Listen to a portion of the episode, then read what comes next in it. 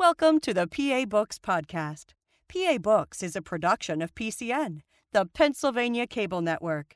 This program features interviews with authors of books on Pennsylvania people, history, sports, business, nature, and politics.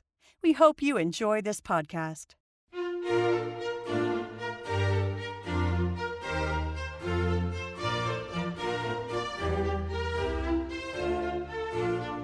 This week on PA Books, Paul Shackel, author of Remembering Latimer. Paul Shackel, author of Remembering Latimer Labor, Migration, and Race in Pennsylvania Anthracite Country, you write in your book Latimer is the largest labor massacre in 19th century America, yet it has been mostly forgotten in the national public memory. Why has it been mostly forgotten? Well, that's that was the key, and that's the key for the for the whole book. You know, why has Latimer been been forgotten? And I think about some of the great strikes in American history. Um, you know, the Haymarket riot. I mean, people that's been well documented, um, and and uh, the Ludlow massacre. People know it very well, and and so it was really interesting when I started reading history books and looking for Latimer, and they weren't in there. Um, reading books about labor history and labor strikes, Latimer's missing. And so um, I looked at Howard Zinn's book, and Howard Zinn wrote The People's History of the United States, which is very much a left of center perspective, and he writes a lot about labor and, and labor history, and it wasn't in there either. Um, it, it, was only a footnote when describing the sinking of the Maine. Okay, so that was that was kind of un, unusual. So um, so I thought this was something that we really had to look at. Um, it's it's one of the largest labor massacres in, in U.S. history, and um, and it's not in the national public memory. So, why could that be? Well, part of it is that um, Latimer was pretty much on the rural front in a rural area, and it got some coverage uh, the massacre in the in the court hearings got some coverage by uh, local as well as some national papers, but then it disappears about a year after, and people don't really write about it afterwards. And and if they do, the perspectives of of the um, of the massacre changes o- over time. Um, was it because uh, because it was sort of out in the country? Was it because these are mostly um, the people who died here were they immigrants and uh, who did not speak English, and therefore their voices were not told, um, and they couldn't tell their story? Um, or was it something related to the battle between labor and capital, um, where labor wanted the incident to be known, and the UMWA wanted the incident to be known, but capital fought to against memorializing the victims of, of, of Latimer. So you have all these different variables in um, creating this historical amnesia where it disappears for a while, but it disappears on the national scene. But what's amazing to me is that the story was kept alive, and it was kept alive by the local people. It was kept alive by people telling stories one generation after another to the next generation and to the next generation and um, and people knew about it. The local people knew about it, um, and so it, it, was something that I thought was important to the local community, and therefore it was important to make it part or and part of the larger national public memory. And that's what this book is is trying to do. Um, it's taking these memories from the local people. It's taking some of the literature that didn't quite make it on the on the national level, and and putting it all together to to make the story uh, about Latimer um, relevant and important for the for the national public. Just a little bit of background. Where is Latimer? So Latimer is in northeastern Pennsylvania. It's um, just outside of uh, outside of Hazleton. So when the coal patch towns are, are being created. You know, these towns are being developed in um, in areas where there, there are coal mines. So Hazleton was a big commercial center, but Latimer was just outside of it. There's a mine there, so the company builds some houses. And then, um, and so when you go into Latimer today, there's a set of double houses um, a, as you enter town. And then on the periphery, there were these little enclaves um, where the new immigrants came and where the new immigrants lived. Um, so, what I found in the case of, of Latimer is that when the new immigrants came in, there wasn't housing for them. So the company said, There's a plot of land, build your house. And so there's these amazing descriptions of this housing for the new immigrants, um, where they, where they um, it's the Century magazine in 1898 describes these little enclaves, and they they describe them as buildings and shacks and roofs uh, slanted at different levels and and doorways without doors and windows without windows. And there's no symmetry which is a major part of of uh, English architecture about that time but there's little shacks or shanties in these in these enclaves where um, where there wasn't much sanitation you know people would throw their slop in the alleys and, and in the streets and, and so forth. And that's what a lot of the early coal patch towns were like that were developing in the 1880s and, and 1890s. So northeastern Pennsylvania is an area where um, coal coal was was the big issue there, and uh, and coal became what was called black diamonds, right? Because there was money associated with coal, and uh, and so it's not until it, coal is first discovered in the 1760s, 1770s, and historians will debate whether it's 1768 or 1775. But what's important is about in the 1820s is when coal becomes a major product where people are um, excavating the coal and beginning to dig deep into mines to extract coal and then start sending the coal to the East Coast to heat houses, to, to run um, businesses and industries. And, um, and by the 1850s, coal, coal is king. And um, there's several men who really make a, a lot of money, and they make a lot of money on the backs of these new immigrants who are coming into the country. Okay. Where were the immigrants from? And, and cha- the immigrants come from different parts of the world, depending on the time and depending on the social and political circumstances at the time. The, um, the earliest coal miners were coming from England and Scotland. And so when I say the earliest coal miners, that's the 1820s, 1830s or so.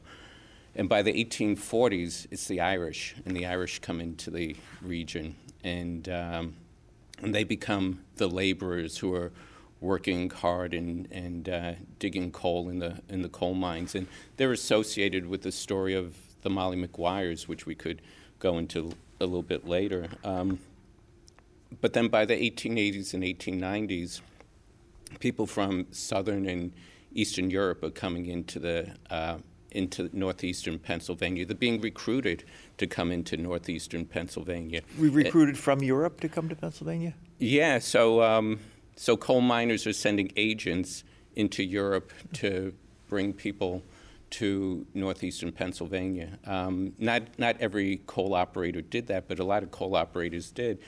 And, um, and so there was a strategy, and the strategy was to import as many laborers as you could to the point where there was a lot of people who were hungry and a lot of people who were not employed. And so the strategy was to have this large workforce partially unemployed so that when people went on strike or if, the, or if people were killed in the mines or if they were injured in the mines, it was easy to replace them. So these workers, these new immigrants who were coming in, were seen as almost like cogs in a wheel, right? And and so that they, they were easily replaceable. And uh, and so what we have in the 1880s and 1890s is this massive immigration coming in from Eastern Europe and, and, and Southern Europe, and um, to the point where people are afraid of them. And people are afraid of them because they speak a different language, they wear different clothes, um, they worship differently than the quote unquote English speakers. And so, um, so we begin to see all this xenophobic fear developing too in, in, in that area. I want to uh, point out something. You have a chart in your book that is from the, uh, the U.S. Immigration Commission from 1911, and it lists the uh, the race preferred by mining operators for specific occupations. And for a pick miner, the lowest level is American English, Welsh, Irish, but then Lithuanian, Polish, Slovak, Ruthenian, Belgian, Italian. And then the fire bosses are American English and Scotch, engineers, German, American English, Irish. Foremen, the higher levels tend to be the ones who more, more likely to speak English. And of course, right? And, and so, um, and the new immigrants are the ones who are at the at the bottom of of, of that. Um, and so, what you're what you're looking at is a report that was created by the U.S. Senate in 1911, and that pretty much summarizes the xenophobic fears and the and the creation of hierarchies based on race that was developing uh, mostly in the discipline of anthropology in the 1870s and, and 80s, where, um, where people are categorized based on skin color or, or, places of origin. And if you look at that chart too, it, it even separates the Italians from the northern Italians to the, and the southern Italians. And, and um, people are coming from southern Italy because of the strict from the poverty, you know, and, and they want to leave Italy. And, and that's partially my heritage too, where my family came from southern Italy o- over here.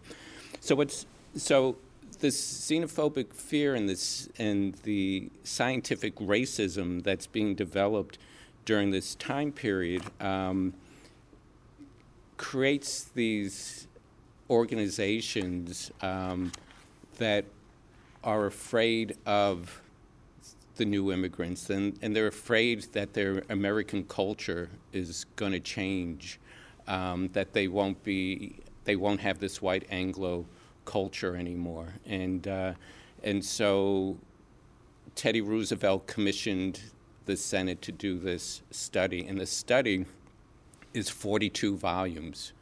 It's like this, okay? How much of it and, did you read? well, I read bits and pieces, but I did not read 42 volumes. But when you start reading it, um, it's, it's amazing to see how that language is so coded with racism based on our modern perspectives of race and, and, and racism, where uh, people from Southern and Eastern Europe are not considered human in some points, it's in some parts. And so, um, can they actually work in the mines? You know, can they take instructions? Are they intelligent enough? And these were all questions that that that develop. And there's this one volume. There's volume five of that immigration report, um, which was developed by anthropologists. So I, I'm, an anthropologist, right? And so it's just for me, it's well shocking. Um, but also sad to see how anthropology played a role in creating these racial hierarchies like this. So, um, so, so that's what's governing the, the principles of, of the hiring um, and, and the hierarchies in the, in the labor force um, there. So we, your book is about the Latimer Massacre, so we probably shouldn't get too far into this without talking about what the Latimer Massacre was, what happened that day. Sure. Okay. Um, so here we have, and, and what we just talked about w- was perfect because we have these different racial categories um, that have been created, um, and that's part of the American culture, the American psyche. And, um, and so a lot of these new workers who are from Eastern and, and Southern Europe are doing the same work as the English speakers, right? Um, but they're being paid less. They're being paid 10, 15% less than the, the English speakers. And this is a point of contention, and, the, and, and there's lots um, a lot of people have written letters and notes, and you've seen newspapers how the um, Hungarians, who are the Eastern Europeans, how the Hungarians are willing to work at far less wages. Well, you know, after a while, they get ticked off. They, if they're doing the same amount of work, they, they want the, the same amount of, of wage. And so there's a series of incidents that, that occur um, in, in 1897. Uh, the state legislators um, passed the Campbell Act. And the Campbell Act is also known as the Alien Tax Act. And the Alien Tax Act is a tax on foreign workers who, um, who are not U.S. citizens. It's a three cents tax. And Three cents per day. Three cents per day. Yeah, exactly. And um, and so this is 1897. We're just coming out of a major recession. Um, the coal miners are working two to three days a week. They're not working five or six days a week. They're working two or three days a week. They're making about a dollar fifty a day, and when they get their paychecks, they line up at at the uh, to get their paychecks, and um, sometimes when they get their paychecks, they're left with nothing, or they owe money to the company store. Right? There's that song, "I owe my soul to the company store," and so they have no money. And then, next thing you know, they're being deducted three cents a day, and um, they're not too happy about that. Okay, and then there's some other incidents where um, where one of the mule boys gets knocked over the head. You know, the mule boy, boys are protesting because they have to transport their mules at a, a longer distance in order to save money. But now they're working two hours more a day uh, without any compensation. And um, so there's that incident. Um, and they're striking, and the uh, one of the foremen actually clubs one of the kids over the head with an axe, and so the boys strike, and um, and then other miners strike, and then there's some agreement where there's a little bit of wage increase there, but then so there's a bit of peace, but that peace doesn't last too long because once the miners see that the money's being taken out of their paychecks, that three cents a day, they go on strike all around the Hazleton area. And uh, and so the goal of the miners is to close down all the mines, and their goal on um, September 10th was to close all the mines owned by Calvin Pardee, Pardee, okay, uh, who owns mines in in the Harwood area, which is south of Hazleton, as well as mines in in Latimer. Um, John Fahey comes to town, to, to Harwood. John Fahey uh, represents the UMWA, the United Mine Workers of America. The United Mine Workers of America supported the Campbell Act, the tax, the three cents tax. They did? They did, yeah, yeah. Why? um, well, their goal so the UMWA was a new organization. It was developed in, uh, in 1890 and their goal was to protect the English speakers and their jobs and to, and to protect them from what they called the invading hordes who were taking jobs away and who were working for lower wages and therefore um, depressing the wages, right? And so the UMWA um, went to Harrisburg and they were a major supporter of the Campbell Act. Was there a union at the time that, that represented the immigrants? No, so they were not organized, which is which is fascinating. So Fahey comes into town, and um, he is greeted fairly well by the workers, and um, and he talks to them about organizing, and he talks to them about joining the UMWA.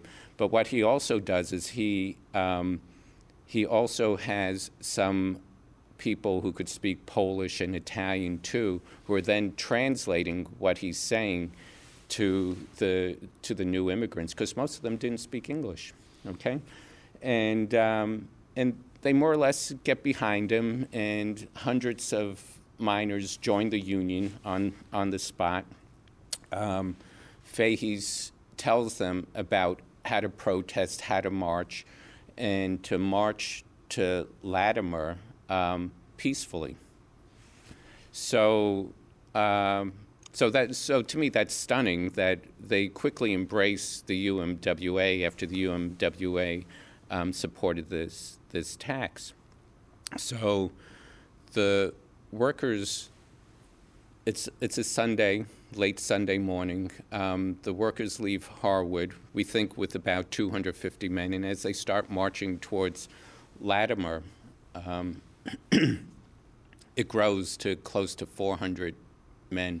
But before they actually get to Latimer, um, they meet the sheriff, Sheriff Martin, and his posse on the outskirts of, of Hazleton, and they were going to march through Hazleton. And the sheriff said, "You can't go here," and and there's a bit of a kerfuffle, and um, one of the sheriff's men takes one of the two American flags that the miners are holding and, and rips it rips it up, which is quite stunning. Um, and one of the sheriff's men clubs one of the miners, and there's reports of somebody having a, a, broken arm and somebody else with some other broken limbs. And the mayor comes out and says, you know, you could have safe passage ar- around the city. You know, why don't you go this way? And they continue their march to Latimer. The sheriff and his posse get on these trolleys and they race to Latimer to meet the, the workers. And as they're on their the trolleys, people hear stories about the posse and, and what they're saying, and some are, are talking about shooting and killing, you know, on their way to, to Latimer to, to greet the, um, the miners. So the miners start entering the town, and they're on the outskirts of town. And the sheriff and his posse, and the posse are, are men who are, are, who are deputized um, they're joined by the coal and iron police, which are um, controlled by the, the coal company. And they form a line in front of a house, which is also in front of um, one of the coal mines, uh, which is where the workers want to go to close down the mine. And they, they create this really interesting formation where they have a line here, and then there's the trolley tracks over here with a three foot berm, and the miners are walking into this um, position, which uh, in the military you would call a, a, flanking position because all the sheriff's men are here. You have this three foot uh, berm over here, so it's like they're going into this funnel. Okay, um, they're they're going into this funnel. The sheriff comes out and greets the miners and says, he, he asked them to uh, call their march off, and they, the miners respond and say, but this is a public road and we have a, a right to be here, as they're holding an American flag, as they are unarmed.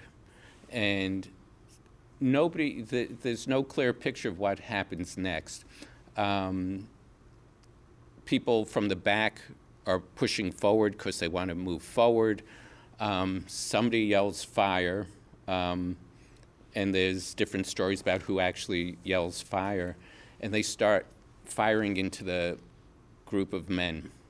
Um, several fall immediately, um, and after that initial firing, the men start running away. And as they start running away, the sheriff and, and well, the posse start following them and they shoot them and they shoot them down in the backs. Okay, 19 men end up dying at the site, and we think an additional six people die afterwards from wounds. And when they do the autopsy of the men who died, um, 19 of them died from shots either on the side or, or in the back. So m- most of them are being hunted down, okay? As, as, they're, as they're running away. And so, um, so it's a major tragedy. You know, um, it's, it's an episode that happens in about two minutes. Um, people describe it as like hearing firecrackers, you know, just a bunch of shots going off. in a span of, of two minutes. And, uh, and people, some people come to the rescue of the, of the dying. Um, there's a story of, of a school teacher, there's a schoolhouse nearby. And some of the men were actually running towards the schoolhouse, and the sheriff's men went on top of the berm, which is actually here. They went on top of the berm and they fired um, into the men towards the schoolhouse. Okay, and uh, and again, documentation saying how they died, you know, within feet of reaching the schoolhouse, and the schoolhouse was riddled with, with bullets. The school teacher came out. Um, she tore her petticoat and she tried to help one of the men who were shot um, in the stomach and by wrapping it together. Um, and, um, and, and the man died. She was later blacklisted for helping the, um, helping the, the, the man who, who, was, who was dying. So, um, so there's, it's, it's, it's, a, it's a major tragedy that, that, that happens. Um, people are upset, people start protesting. Um, Fahey from the UMWA is telling the workers to be calm. There's a, another very interesting character in all this is Father Aust, A-U-S-T, who, um, who comes to the aid of, of, the, um, of the workers. And during the funeral processions and, and during the time of mourning, he talks to the uh, a lot to his parishioners to, to be calm and not to take revenge and be peaceful. And, um, and he ends up aiding the workers and the families late, later on. I mean, there's this wonderful, for me, it's this really wonderful story about how the church came to, to the aid of, of these workers and created an organization to help the families who have lost um, husbands and the you know the main the main breadwinners in in, in the family. Um, and I say it's a it's a wonderful story because when I've done research in other industrial places, like in the Northeast, um, sometimes the Catholic Catholic Church was in the back pockets of the industrialists, and they often preached about you know saying life here is okay um, you could work hard and be exploited, but your afterlife is, you know, you'll have a, a better afterlife. But, um, but here, the, the Catholic Church came to the rescue of, of these men, and, and they, um, they were at odds with capital. They were at odds with the, with the coal barons, and they really made an effort to, to rescue these, these people and, and to help these people. And it's a tradition that that kept on going for, for generations afterwards. And so in the book, I have um, some quotes from bishops who come to Latimer later on in the 1970s and 1990s, and they talk about the poverty that's so prevalent in northeastern Pennsylvania, and um, and they talk about um, income in, inequity and how we need to pay attention to these things, and and um, and so what's clear is that a, a, lot of these clergy who come to Latimer in the 1970s and through the 90s are offspring of coal miners too. And so they really understand the plight of the miners and, and what's going on with the miners. So how, how was the incident reported in the newspapers at the time, in the local newspapers in particular in Hazleton? So that's that's interesting too, is that um, is that there are different versions about what happened at, at Latimer. So there's the local, on the local level, there were pro capital and pro labor newspapers. Mm-hmm. And so, um, so the titles are, uh, are, are, are, very different and the descriptions are, are, are very different. And so, um, and, and so that's, that's the amazing thing about Latimer. And even to this day, people have different opinions about what happened at Latimer. Um, and was it a massacre or was it a riot, right? And, uh, and so, so the community was, was very divided. Were you, um, were you pro labor, meaning were you uh, one of the miners or, or miners belonged to one of the miners' families, or were you pro capital, capital you know, one of the businessmen in, in the community? And so the community, from based on what I've seen, was pretty much divided about how they viewed um, Latimer. Um, there were much, many more miners than there were business owners in, in, in, in the area. So there were um, newspapers in Hazleton that were unashamedly pro strikers? Oh, yeah. Yeah, yeah. So there, there, there were, and on, knowing that the coal companies controlled the town. But it was also the people who purchased the newspapers, so they were also catering to the people who were purchasing the, the newspapers too, and so there were very different um, versions of that. And then on the national level, um, they were very divided too. I want to read you a couple quotes. You okay. have in here the New York Times wrote that the sheriff's actions probably stopped an episode of widespread killing and looting. The Washington Star described the strikers as ignorant men and a dangerous class, and the Pittsburgh Gazette described the strikers as vicious fellows. Doesn't that blow you away? it blows me away. I mean, so so that that shows you about is it. What's really fascinating about that is that you have an incident of great magnitude, but yet there's very different perspectives of, of what it is. So it's how do we create history, right? And how do we report history? And there are very different perspectives on one event about how people are, are, are described. And so, um, so that's, that's the fascination about, about Latimer. And then you have the, uh, Slovak language newspapers that um, you know that that show the injustice of, of the whole thing, and they talk about the, the murderers, and the murderers are the are the sheriff and his and his men at, at Latimer, and so um, so there's there's very different perspectives, and uh, and so that's really key to the story of, of Latimer. It's key to the story of Latimer on September 10th, 1897 and still key to the story of Latimer today. Uh, people ha- still have very different perspectives about what happened at, at, Latimer. Well, you're right about that, and how there's a the St. Stanislaus Cemetery is where a lot of the people are buried, and some of the markers have been vandalized or to this day.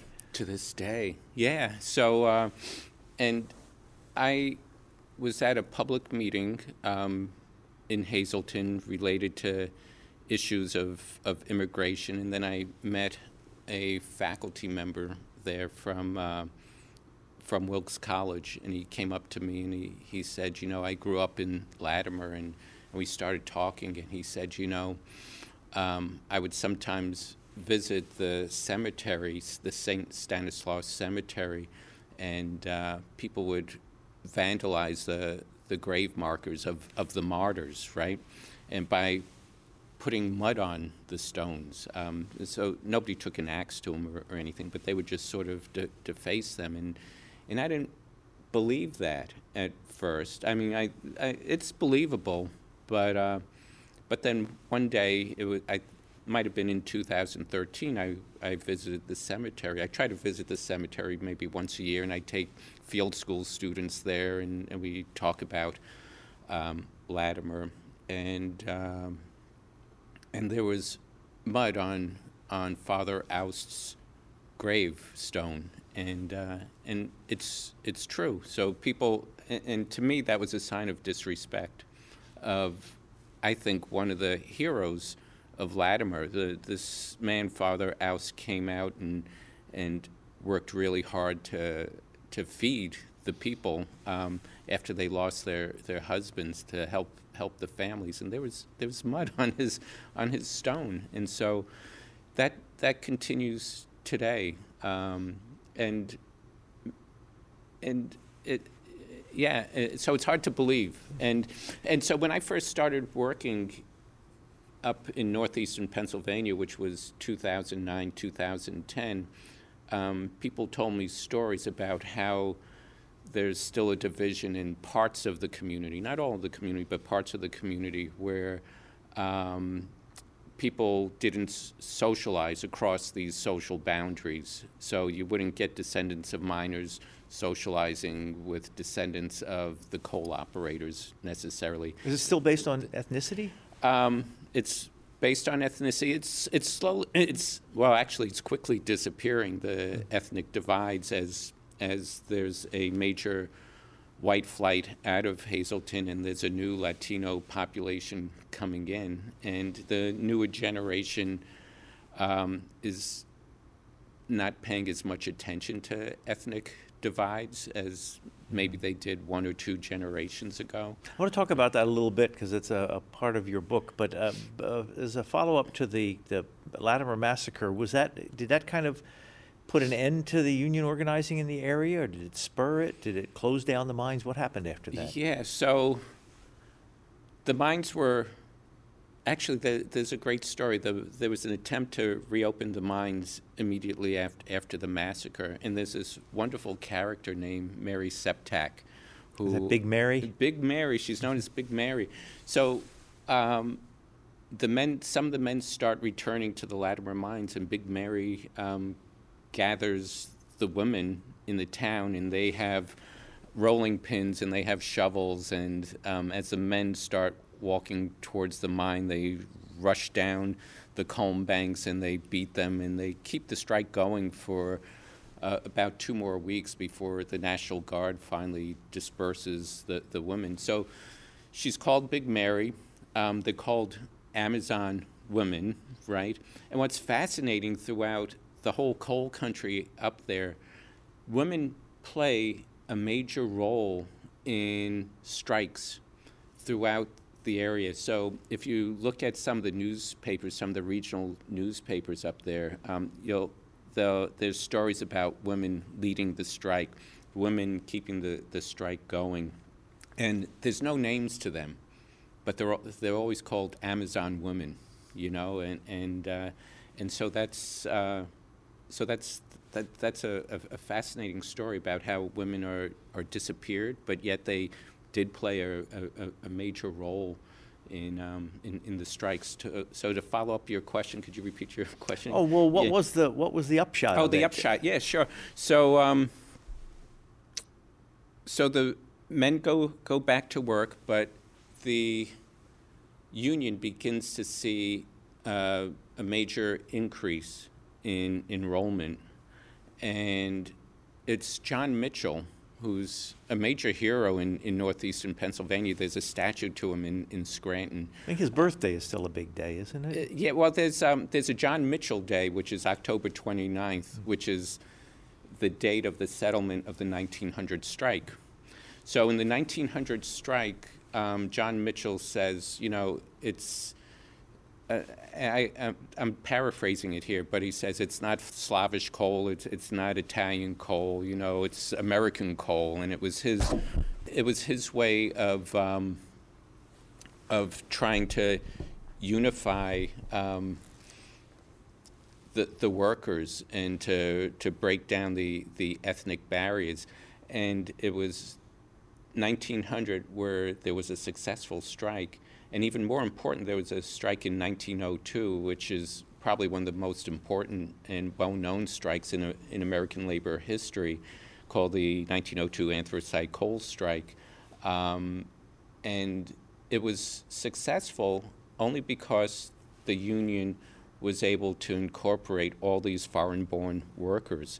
And they were a major force that they actually had to uh, they actually made a lot of the major companies come in and, and settle a strike. It was uh, Teddy Roosevelt who actually said, hey, you know, the Northeast is about to freeze. It's October. We don't have coal.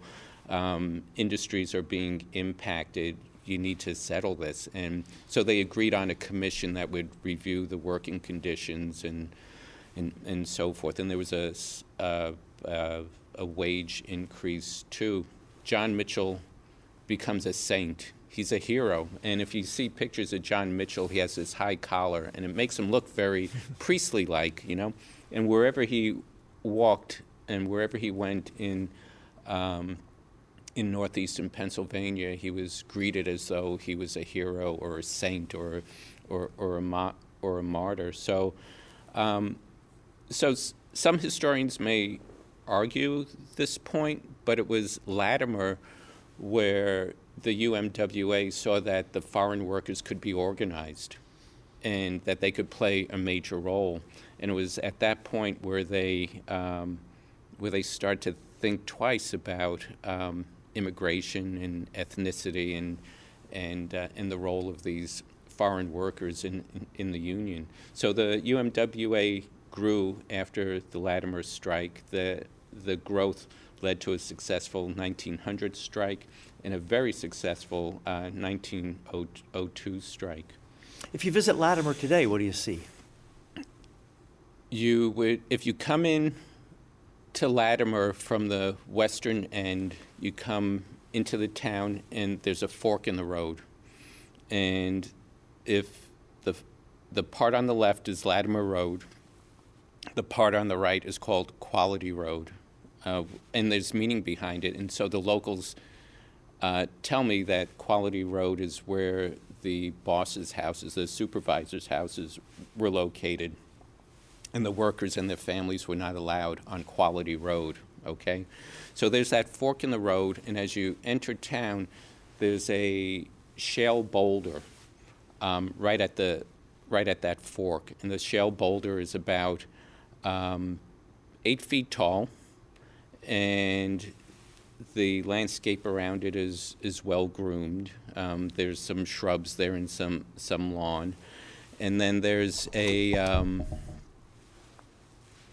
there's a concrete path that leads up to the up to the boulder, and the boulder has a bronze pick and shovel attached to it, and that boulder also has a, a bronze plaque that's attached to it. And I just want to read what that bronze bronze plaque says, and it says um, Latimer Massacre, September 10th, 1897 and then it states, It was not a battle because they were not aggressive, nor were they on the defensive because they had no weapons of any kind and were simply shot down like so many worthless objects, each of the licensed life takers trying to outdo the others in the butchery. I mean, that's a powerful statement. And, um, and it was a statement put up by um, a group from the AFL CIO and the United Mine Workers of America, and it's dedicated um, September 10th, 1972. Well, you said in your book that the, uh, the creation of that monument was controversial. It took forever for Well, something to unfold. Well, and that's and and and that's an important issue. I think it took 75 years for some sort of memorial to be um, to be created there, and so the issue is why. So, um, so in 1903, the UMWA said, made a statement that the workers at Latimer and the Latimer massacre was something that was very important to the UMW and the and the strength of the UMW, and we ought to memorialize it, right? And so they did some fundraising and they raised money.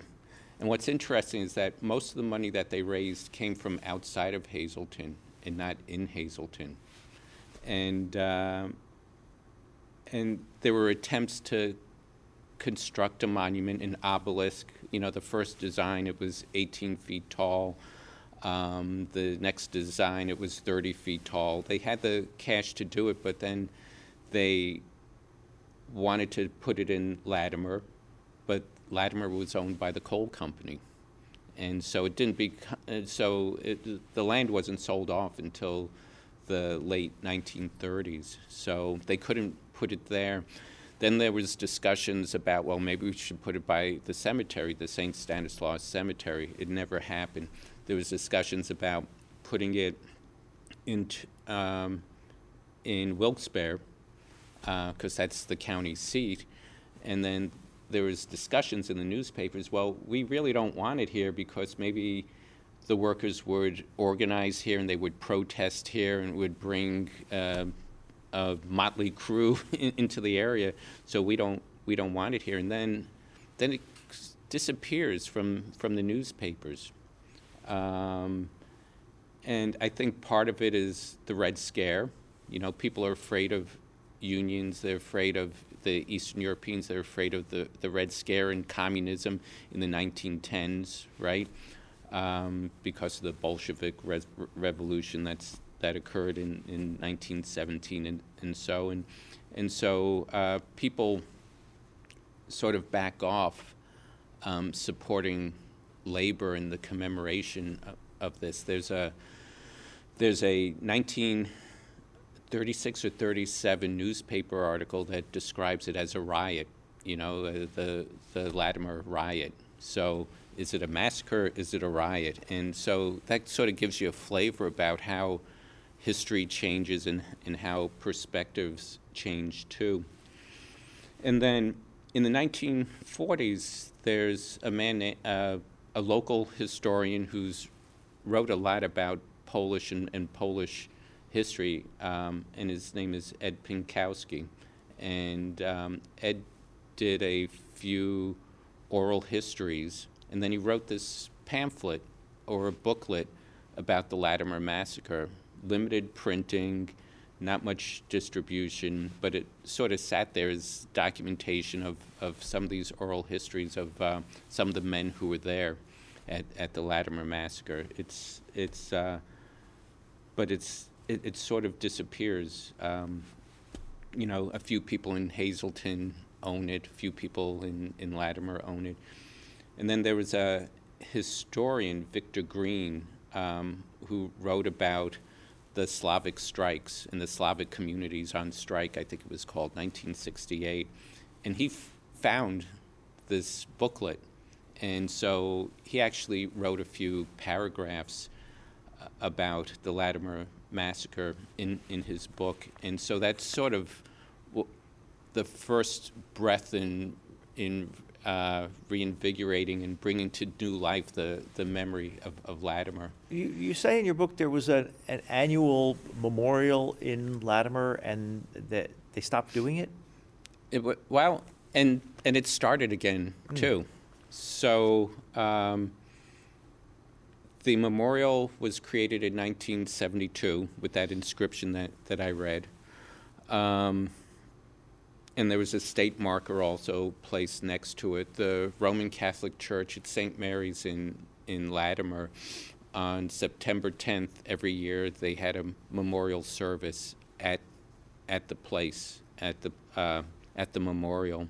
Um, I've read different, different versions that there, uh, there was a mass and then there was a supper afterwards or a gathering before and then a mass. And um, maybe as many as 200 people would show up for this. So it was in 72. It was still important to the to the local community. Um, and then in the early 2000s, um, a lot of the Catholic churches, some were disbanded and some had to reorganize in northeastern Pennsylvania because the populations were decreasing and, and, and so forth. And there was a hiatus for a few years um, for this memorial service at, at, at Latimer. And then it picked up again. So the hiatus was about five years or so. And, the hi- and it picked up again about the time we started working up there again. Now, did we do that? I don't think so, but, um, but it's, a, it's an interesting coincidence how, um, how the memorial service started again. But but this time it wasn't just about the Roman Catholic Church. It was a multi denominational service, and, um, and we've recorded it, and it's on YouTube, in, in fact. Um, so leaders from the different churches uh, participate in the, the memorial service. And the last one I went to was a couple years ago, and I'm assuming that it's still continuing up there. I mean, so the clergy who I spoke to were um, who were responsible for it were very pro labor and thought it was very important that the church sponsor and and uh, remember what happened at, at Latimer and in a way to support the working people. And if you go to Hazleton today, what do you see? Hazleton um, is a very different place than it was 10 or 15 years ago. So when I first started going to Hazleton over 10 years ago, most of the downtown was, was closing up. Um, a few stores were, were still there. Um, you know, Jimmy's Quick Lunch. Uh, we could get great hot dogs, and then there's a great Italian bakery there too, um, just a few doors down. And then a lot of stores were, were closed. And what happened in about 2000 was that the state of Pennsylvania created these um, economic zones to spur um, to spur development in, in the economy, and and a lot of these box stores moved moved there, where they have their fulfillment centers mm-hmm. like Staples and Amazon warehouses. Uh, warehouses, mm-hmm. yeah. So if you get something that's um, from Amazon and it's stamped Pennsylvania, chances are it comes from Hazleton, right? Um, and what we saw starting in the early 2000s is a major influx of Latinos coming into the area. So now, today, when you go down the main streets of, of Hazleton, you see botanicas and you see um, Latin American restaurants and you see food stores and you hear music in the streets, and it's, um, it's a very different place. And, and um, so Hazleton is now um, a majority minority uh, city. So 51, 52% of, of the city is, is now um, um, people uh, of minority status. And how is that going down with the uh, long term residents? Not too well. You know, so, it, uh, but that's also mixed too, just like the history of, of Latimer is, is, is very mixed. Um, so starting in 06, the city of Haz- Hazleton created this, um, this law that made it illegal to rent to um, undocumented people, to employ undocumented people to make English the official language of, of, of Hazleton. There were rallies in the street. Um, the then mayor held rallies, and uh, one of the U.S. senators from Pennsylvania was part of the, the rallies. Um, and uh, it created this real fear amongst a lot of the newcomers within, within the community. Um, and then I've also met a lot of people who said, hey, my ancestors came here 100 years ago. They were new immigrants, they didn't speak English they had the same concerns as a lot of the new immigrants today, the same concerns about work, about feeding their family, about education.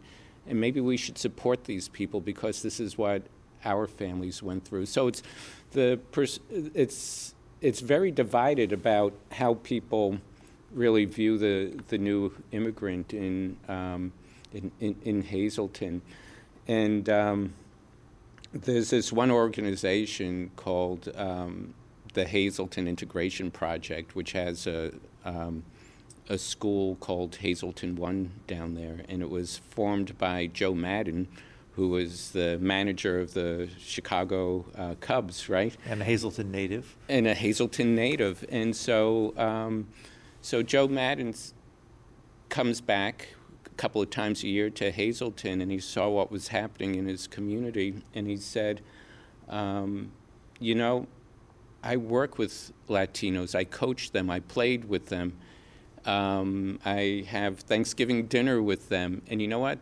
They want the same thing that my family wanted. And so he created this organization that's run by his relatives right now, who are just wonderful people helping us with our archaeology project as we recruit students from diverse backgrounds. Um, they have this program where um, these students can go to Hazleton One and they could have ESL classes, or they there's a playground there.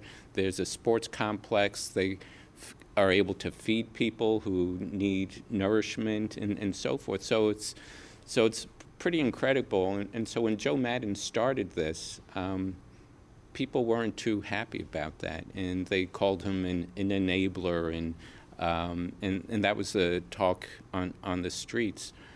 Um, and so in 2006, when this law was created and it was eventually struck down by higher courts, um, there's since then, within the last year or two, uh, you now can find newspaper articles in the New York Times or here on radio programs, NPR, talking about the new Hazleton and how Hazleton is being revitalized with the new immigrant population and how the um, the tax base has increased because there are more businesses and how the downtown is much better off now with the new businesses in in there. Um, but it's still um, so that's on the national level. But if you still go through the community, um, there's there's still um, some animosity, you know, about about the new immigrant, and and I've witnessed that. We have an archaeological field school, and we live in downtown Hazleton, and um, and we live close to the markets, and um, and when I tell people where I where we live during the summertime, they they ask me, well, do you carry a gun? You know, are you afraid for your life? And yet we socialize with our neighbors and we, we share food with our neighbors. And it's a, it's a very different culture than what I grew up. You know, it's a porch culture where people are outside and people are talking across the street and, and there's music playing and on the weekends people enjoy enjoy their weekends and and it's just a, a great experience for me and it's a great experience for our students too to to be a, a, part of this and, and see what it's like to live in a new immigrant community. We only have about a minute left, and I don't want this to end before you mentioned archaeology a couple times. You you had your you and your students did an archaeological dig in Latimer. We've uh, we've been working in Latimer for several seasons. So um, so part of it, we did some archaeology to find the impact site of the Latimer massacre where we found bullets related to it. But then after that, we were able to um, connect with some of the neighbors in, in Latimer. And we specifically worked in the areas where the new immigrants lived. Um, so when I mentioned earlier in the show how the new immigrants were given a plot of land, and so they built their own shacks. And that's where we did the archaeology, not where the double houses are, where the um, where the foremen lived and and the miners lived, but we did the archaeology where the laborers lived, and, and we did an archaeology, and we've been doing archaeology of immigration and what it's like to be a new immigrant and what the material culture is like and, and the stuff that we find and, and the stuff that we don't find you know. And you found bullets from the Latimer massacre. We found bullets from the Latimer massacre dating to the time of, of the massacre, all around a place where people called the massacre tree for a, for a long time. And um, a lot of them were impacted and smashed, so they, they hit something, right? And we found a tin cup, which was probably from a miner that was filled with buckshot holes. Um, so, so it's it's really amazing. I mean, archaeology is really amazing when you could put the tangible to it and, and find this stuff related that we've read so much about in, in history. I wish we could keep talking, but we're out of time. If you want to know more, you have to read the book, Remembering Latimer, Labor, Migration, and Race in Pennsylvania Anthracite Country. Paul Shackle. thank you very much. Yeah, it's been my pleasure. Thanks for having me. You've been listening to a podcast of PA Books, a production of PCN the Pennsylvania Cable Network.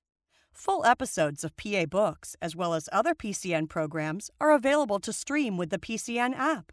Visit PCNTV.com or the App Store for details. Like us on Facebook.